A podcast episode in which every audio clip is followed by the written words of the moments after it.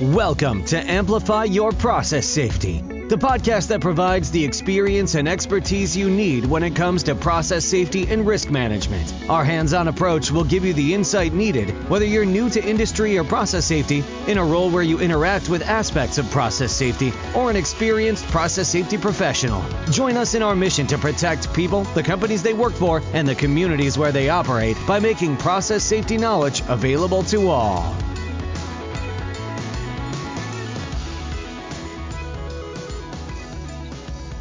Hello, podcast listeners, and welcome to the Amplify Your Process Safety podcast. This is Rob Bartlett, and in this episode, it's my pleasure to be joined by the entire Amplify team.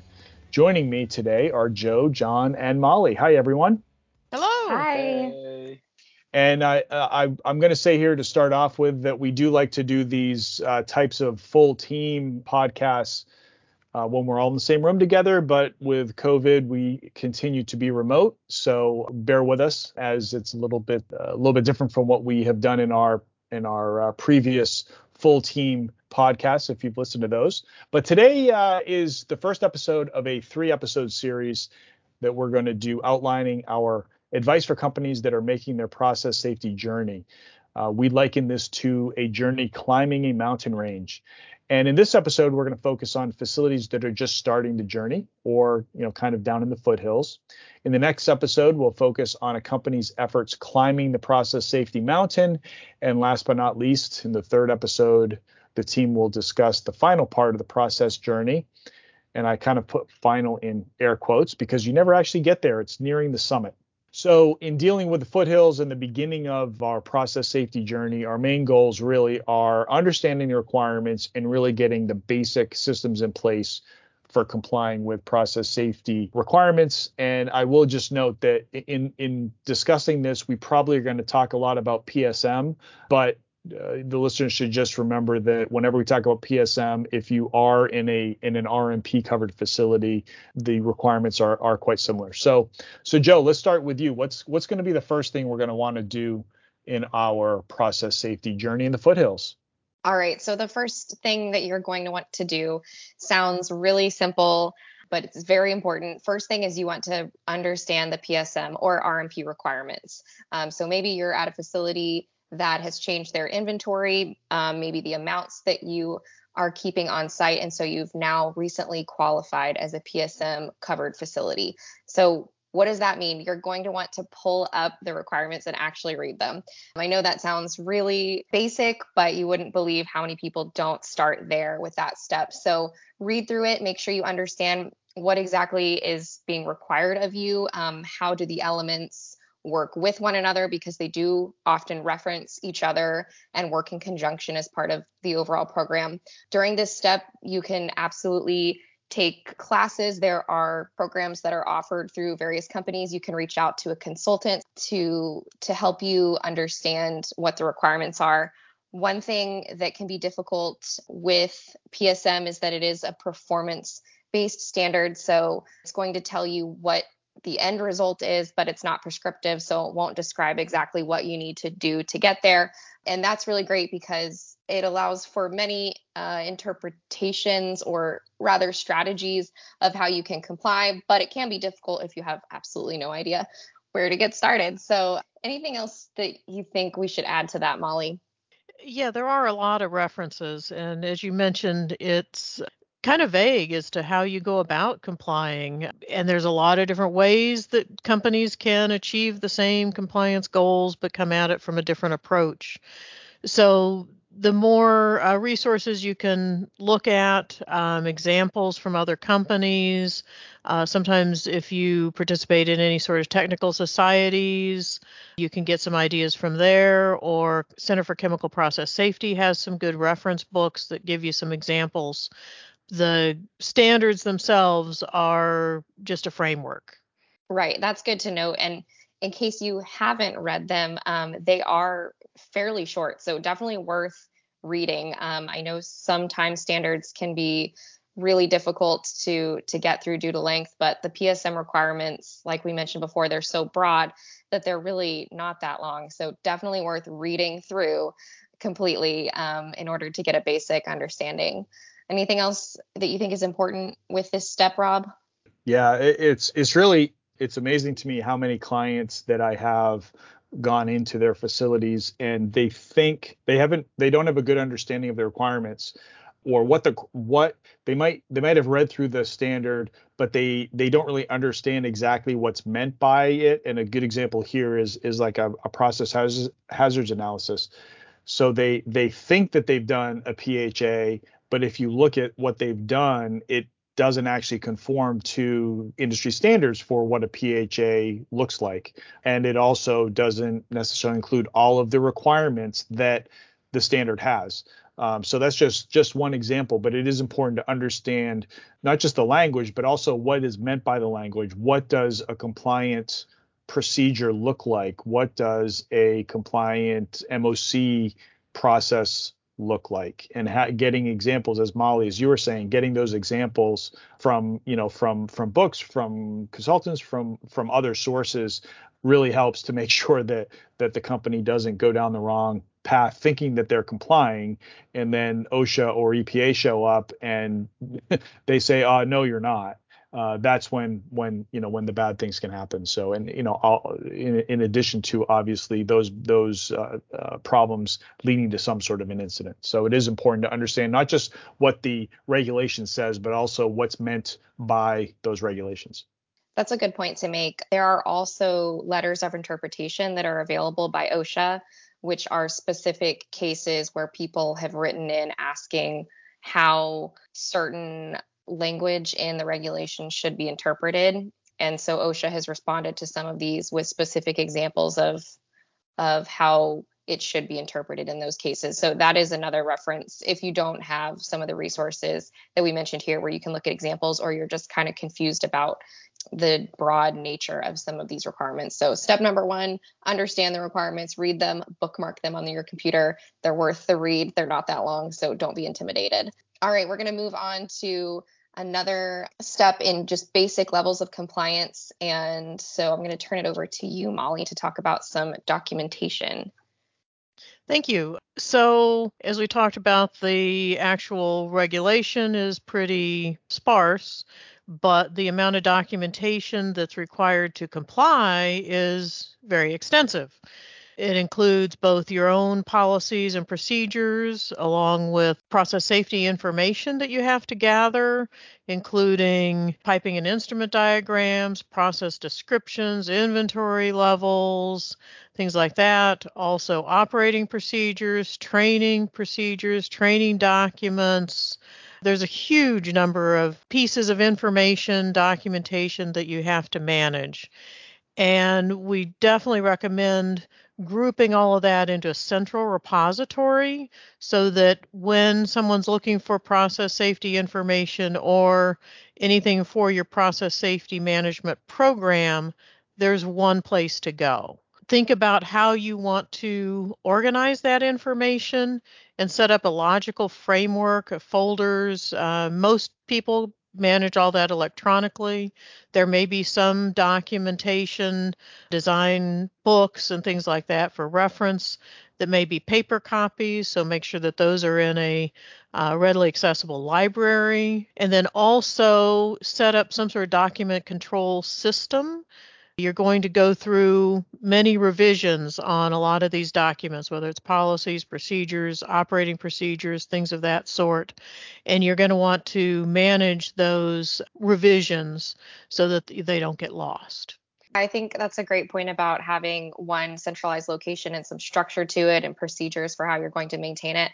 I will say from experience, it's really important in this step to not forget to communicate to everybody who will be using this information where you've stored it, how they can locate it and access it. I've seen cases where they've done a lot of work to set something like this up and the anyone involved in the PSM implementation or engineering who's helped compile these documents is very aware of the structure but it hasn't been as well communicated to people in operations who actually will be using these day to day. So I would just say everything you said is is a great way to set it up. And then just don't forget about the piece where you communicate it to all the affected parties since you've put in the work at this point.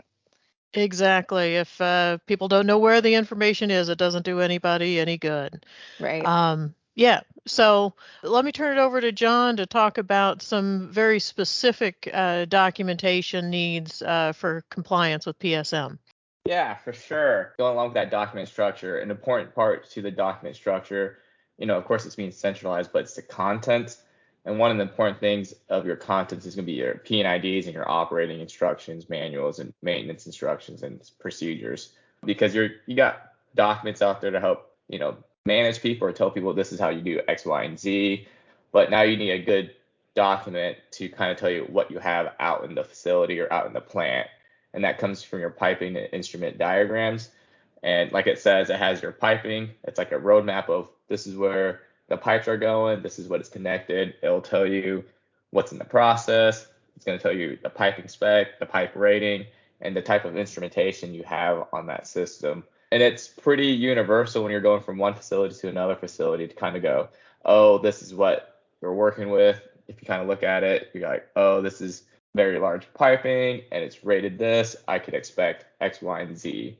But it's important to have these good P&IDs and operating manuals and procedures because it tells your operators or maintenance, an engineer, or maybe an outside person what you're dealing with when you're looking at this facility and it's important to know what you have so that you could evaluate other things such as changes or potential hazards.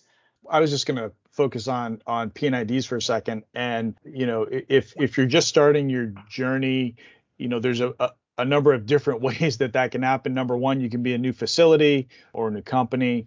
Uh, if that's the case, then you know nowadays, if you built your facility, you probably have P&IDs. They're probably good. Unfortunately, there are a lot of facilities out there that are older and they may or may not have good P&IDs, it's really hard to to move forward. And, and I'm going to talk about PHAs in a minute. It's really hard to move forward, you know, in your PSM journey if you don't have good piping and instrumentation diagrams. That's really that's really one of the the basic you know aspects of your process safety information so if you have if you you're in an older facility and your P&IDs are 20 30 40 years old in some cases then you know it, it's really you really need to invest the time and the and the effort um, and that might include bringing in an outside firm to develop your P&IDs get them on CAD uh, get them in your electronic system uh, because you know that's going to be as you said John that's going to be the base of your hazard analysis and your MOC system going forward et cetera et cetera. So yeah for the uh, P&IDs not only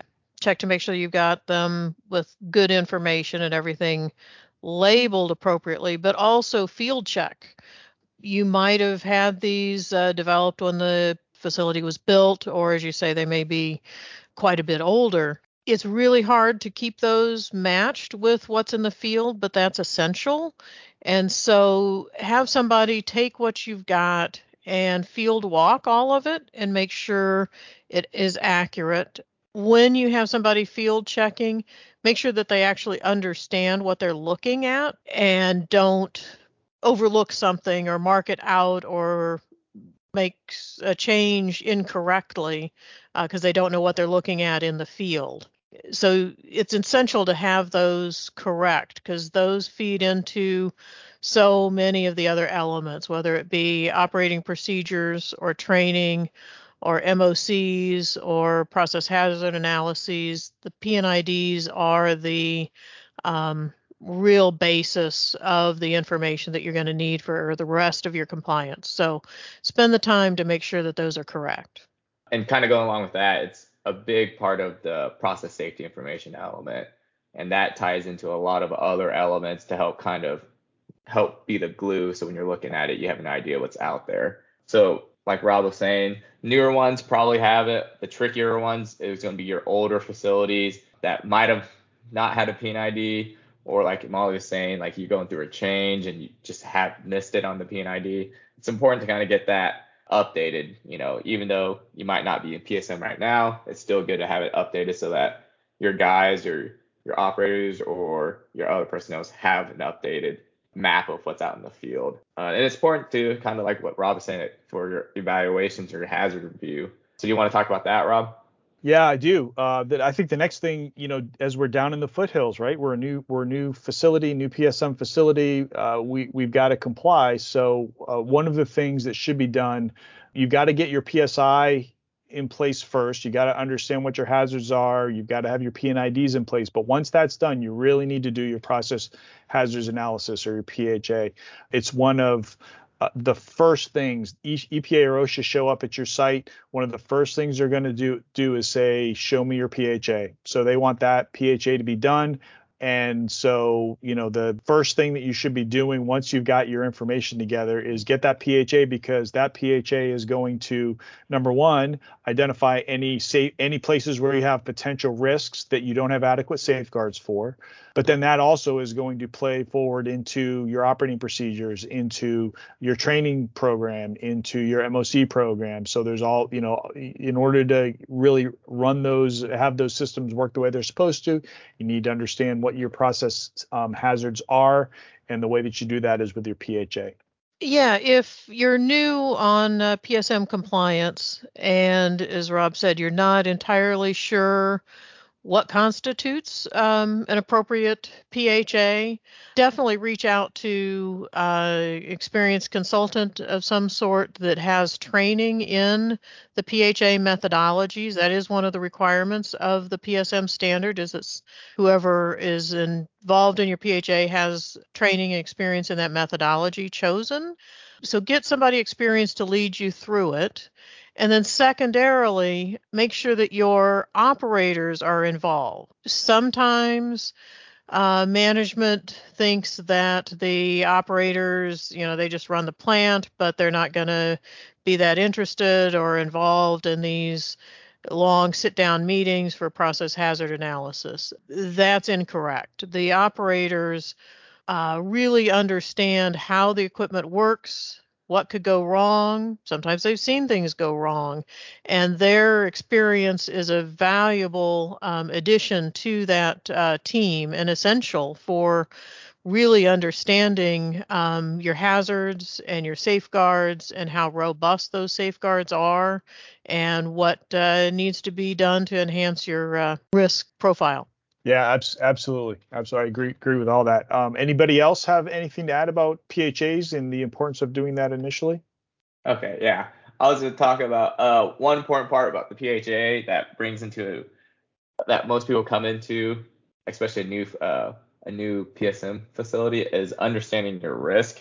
Uh, PHA help kind of identify potential risk, but kind of the basis of what you can can and shouldn't do, or what your priorities are is your risk assessment, your risk matrix. And that's a whole nother conversation, but just making sure your company agrees with the risk and has the line of this is a line we don't cross or this line is close to what we're uncomfortable with. And you have to have certain safeguards or practices in place. Um, it's important because that line of where you don't want to cross or you do want to cross has a lot of other implications to it.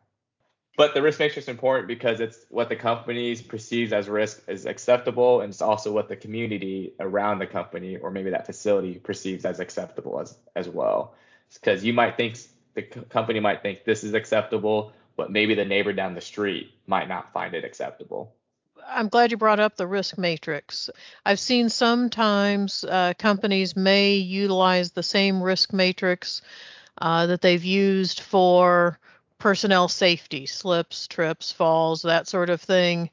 And their frequency ranges are very short because for that type of incident, uh, you know, you may be looking at multiple times a year down to maybe once every 20, 30 years or something like that. When you're talking catastrophic potential consequences for a uh, PHA, just because it doesn't happen every 50 years isn't nearly good enough. Um, you're going to have to extend that time frame out quite a bit, and so you may need a different risk matrix than what the company has utilized previously on um, personnel safety issues.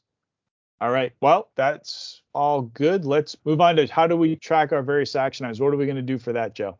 Yeah, okay. So you're going to have action items coming from a variety of different areas. So, one area that you're going to have action items from is a PHA, just like we discussed. So, any sort of recommendations that come out of that PHA in order to, you know, add additional safeguards, anything along along those lines. Um, so you're going to have some recommendations or action items that will need to be tracked um, coming from PHAs. You'll also have action items that are a result of any sort of findings from a compliance audit.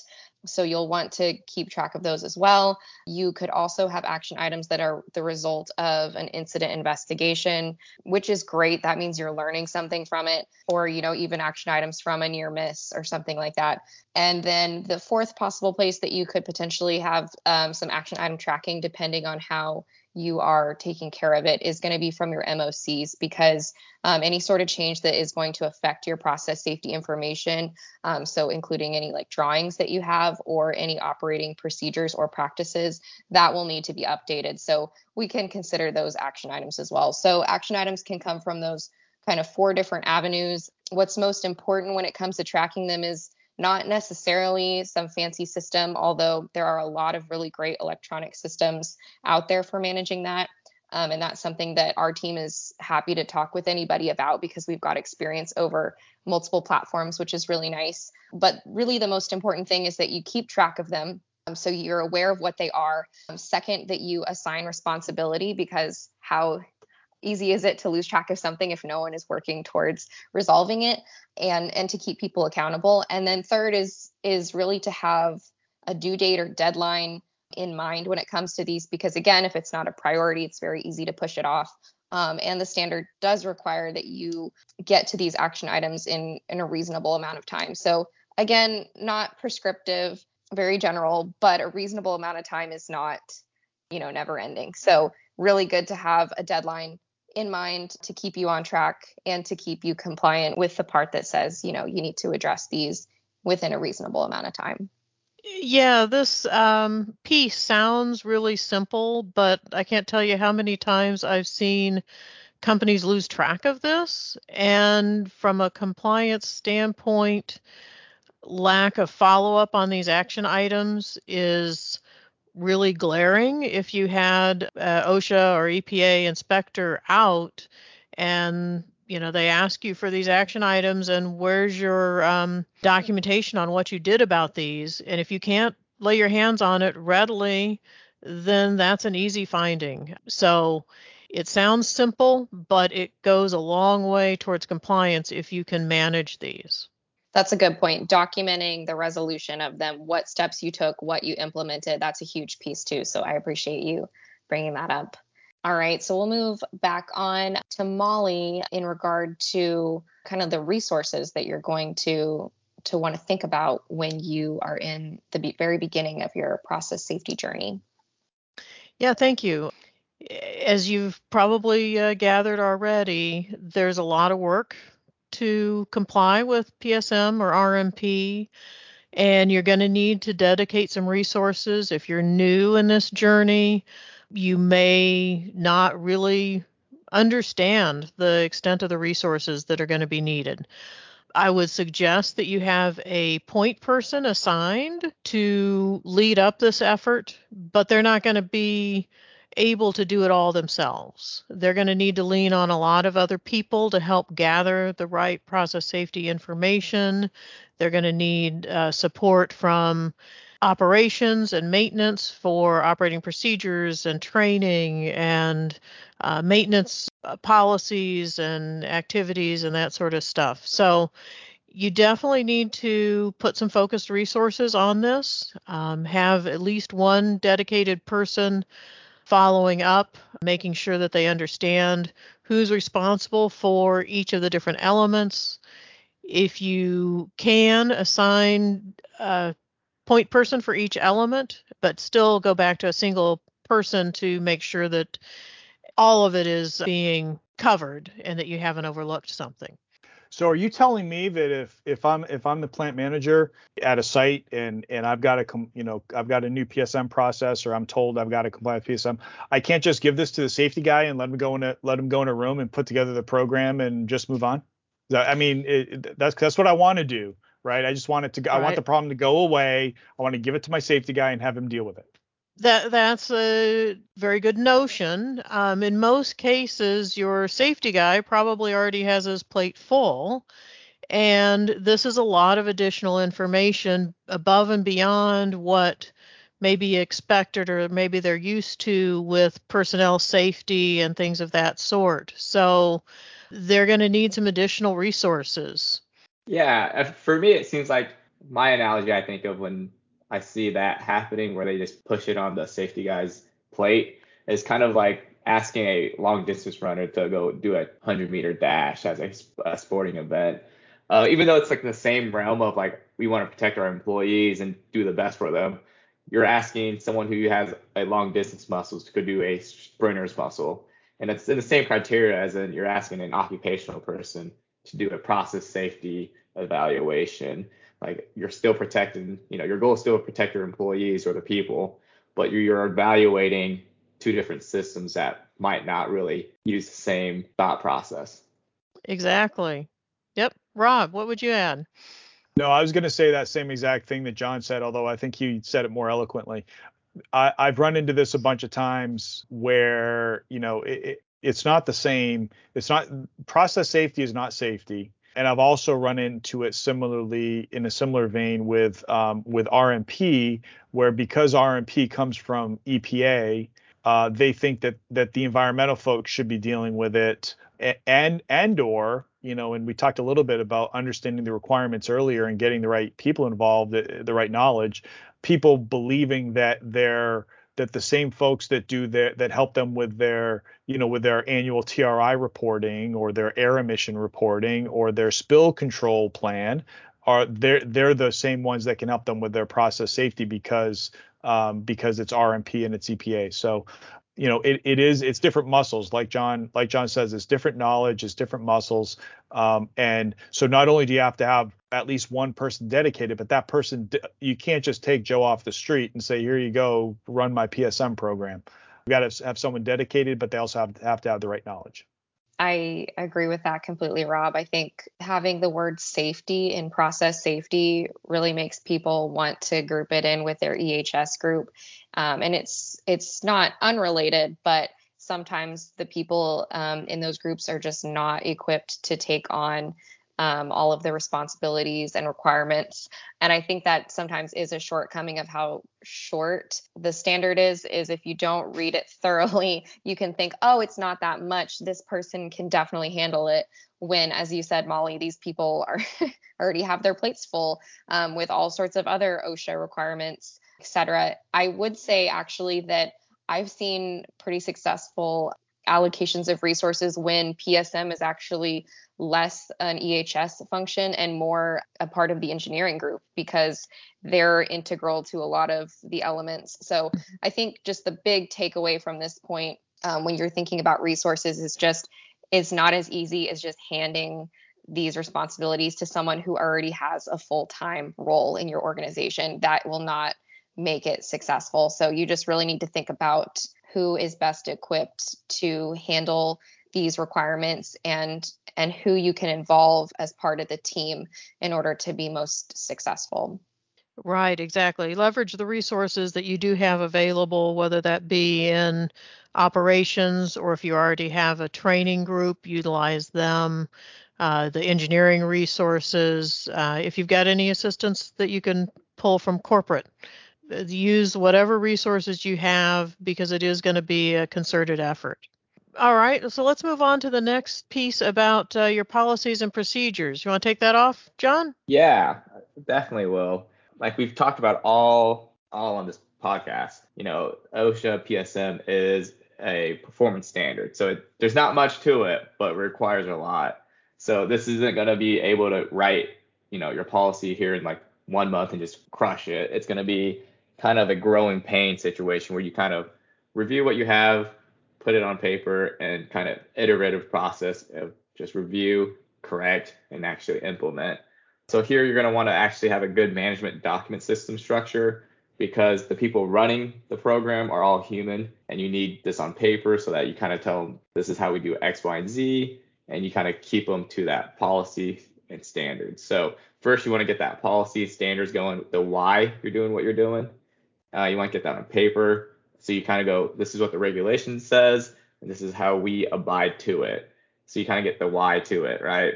And it's more for sustainability. So if you get someone new, they look at the policy and they understand why we do what we're doing. Then you have that procedure or practice with it, so it could tell you who does it, when you do it, or where you do it, or even how you do that that process, right? Or that policy, or how you follow that policy or standard.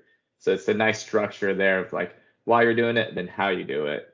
And then lastly, to kind of prove it, like that goes with you if an auditor goes, oh, can you show me how you're doing X, Y, and Z or following the standard? You got to get some records to prove it, right? So it's kind of like, oh yeah, we do inspect this vessel. Can you show me the inspections? Or all right, let's go find out if your P&IDs are up to date. Let's go do a field walk down and check out your P&IDs. And if there's like riddled with errors, it kind of shows you you're not really following your MOC process. So it's important to do that. And like I said, it's not going to be a one month process. It's going to be an annual process where you look at your policies and procedures. It, you know, look at what you're doing, update it to what you're doing. It, it shouldn't be this is what the regulation says and this is how we do it. And you just say that in your policy. You got to uh, conform it to how your company follows the standards. Yeah, I think what you mentioned about having policies and procedures in place as a framework is definitely true. I think this is the time at which you would start developing a manual as a collection of all of these policies. I think that it's great to have all of them combined into a manual um, just under the umbrella of PSM because, of course, not every element um, under PSM actually requires a written plan. Certain parts absolutely do. But that being said, when it's in writing, you know, it's very clear to your organization um, how you're planning on complying. And it also makes it easier to recognize what your procedures are internally to maintain that. Also, part of this, I think that's important to note is that part of well, a type of finding that can be a result of a compliance audit uh, can deal with things that you have actually said that you'll do as part of of what you've put in a procedure or manual you've said our facility will do xyz um, and even if it's more stringent than what is actually required by psm the standard actually says if you've already laid it out as something you're going to require that you do and you're not doing it well that's actually a finding. So i think something that's important to note while you're coming up with these procedures and policies is absolutely the goal is compliance and you know you may be uh, striving for excellence which is great but don't handcuff yourself to something that you're not going to actually in practice be able to realistically achieve because in the end that's actually you being non-compliant. So just be careful i would say with those is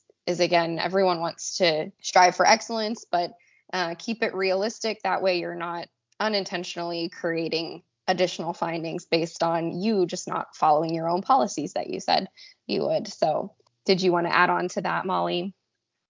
Yeah, you made some great points, Joe. One other thing I wanted to say is that a lot of the PSM elements are interrelated. And so keep in mind that as you update one policy or procedure for an element, you may have just cause problems with another policy or procedure that's related and now they don't jive together and you've caused yourself some compliance problems. So keep in mind whenever you update one of the policies or procedures, look to see if there's other ones that are related that also need updating to match along with those uh, changes. Would agree. Very good, very good additions to that. Thanks, Joe and Molly. But yeah, very important having a good document hierarchy and structure and just kind of walking the walk and talking the talk or talking the talk and walking the walk. I don't think I had it backwards, but you know, you're saying what you're doing, just do what you're saying you're doing and don't add to it because you're adding more so to more exposures if you're not walking the talk. Yeah, I think we've talked about a lot of things. This is a bit of a long podcast for us, but I think it's all good information. And you know, the the most difficult thing is is getting started in the foothills. But you know, as the saying says, you know, the journey of a thousand miles begins with the first step. And we've talked about some of the first steps that you should be taking as part of your process safety journey. I think I just want to close with, you know, before we before we sat down here, we we kind of brainstormed uh, some of the unique challenges in this part of the journey. So I just want to kind of go through those, and then we'll wrap up. So the first is that buy-in may be difficult, especially buy-in from management as well as buy-in from the folks on the floor, right? If you've got an existing process, maybe it's been around for 100 years and we've never had a problem yet well that doesn't mean that you're not going to have a problem in the future or you know this is too expensive or you know i don't care i don't want to comply I don't, there's you know many different reasons but that that buy-in may be may be difficult to get. So expect that. Resources may be difficult. We talked about resources a little bit but you want to make sure that you don't focus on just a single element. Remember there's i mean psm has 14 elements more than likely you're not dealing with too many trade secrets related to process safety management. So you know really you've got you've got 13 elements to deal with. Don't pour all of your time and money into just one of them such as doing your pha you've really got to be kind of hitting all of the elements at the same time um, as you're starting. And i think the last thing is and i've come across this in my own experience with clients is be careful not to get trapped by not knowing what you don't know and you know this is I, I've I've uh, I've got one particular client who has has has lamented to me after or, or in the middle of proceedings with the EPA enforcement action is you know Rob we just didn't know what we didn't know so bring in the people who who do know what the sorts of things that you're supposed to know because I tell you if if you do have an incident you're not going to be able to use that as, as, an excuse. If OSHA or EPA show up and you say, "Well, I didn't, I didn't know that we were supposed to do that," that is not going to be an acceptable reason for not having an appropriate MOC program or not having your MI program correct. So just be careful. Don't allow yourself uh, to be even be able to say that. Understand what the requirements are. Understand what good looks like, and that can be getting some of the resources that we talked about earlier. That can be pulling in consultants or even reaching out to even reaching out to the regulators for for help. So just just um, you know understand what you're what you need to do. It goes back to the first one that Joe that Joe talked about. Understanding the PSM requirements or the RMP requirements and what you need to know to to comply. As a reminder, this episode today is the first of a three-part series that we're doing for companies that are making their process safety journey. The next episode, we will be talking about climbing the process safety mountain before the third episode, which will be nearing the summit. So we hope you got a lot out of this episode, and we hope that you will look forward to the next two episodes. So, with that, as always, we appreciate you listening to our podcast. Uh, if you're listening on our website and you want to take us on the go, you can find us on Apple Podcasts or any other podcast platform out there. If you do have a comment about this week's episode, an idea for future episodes, or a question about anything process safety related, we'd love to hear from you send us a voice message using the link in our episode description on the website or on your mobile device, uh, or shoot us an email at podcast at amplifyconsultants.com. And with that, for the team here at Amplify, look forward to talking to you next time. And thanks for joining us. Be safe out there. We appreciate you joining us for this episode of Amplify Your Process Safety. Head to our website, amplifyconsultants.com, to find our show notes and other resources. Thank you for joining us in our mission to ultimately save lives by advancing process safety right here on Amplify Your Process Safety. Until next time.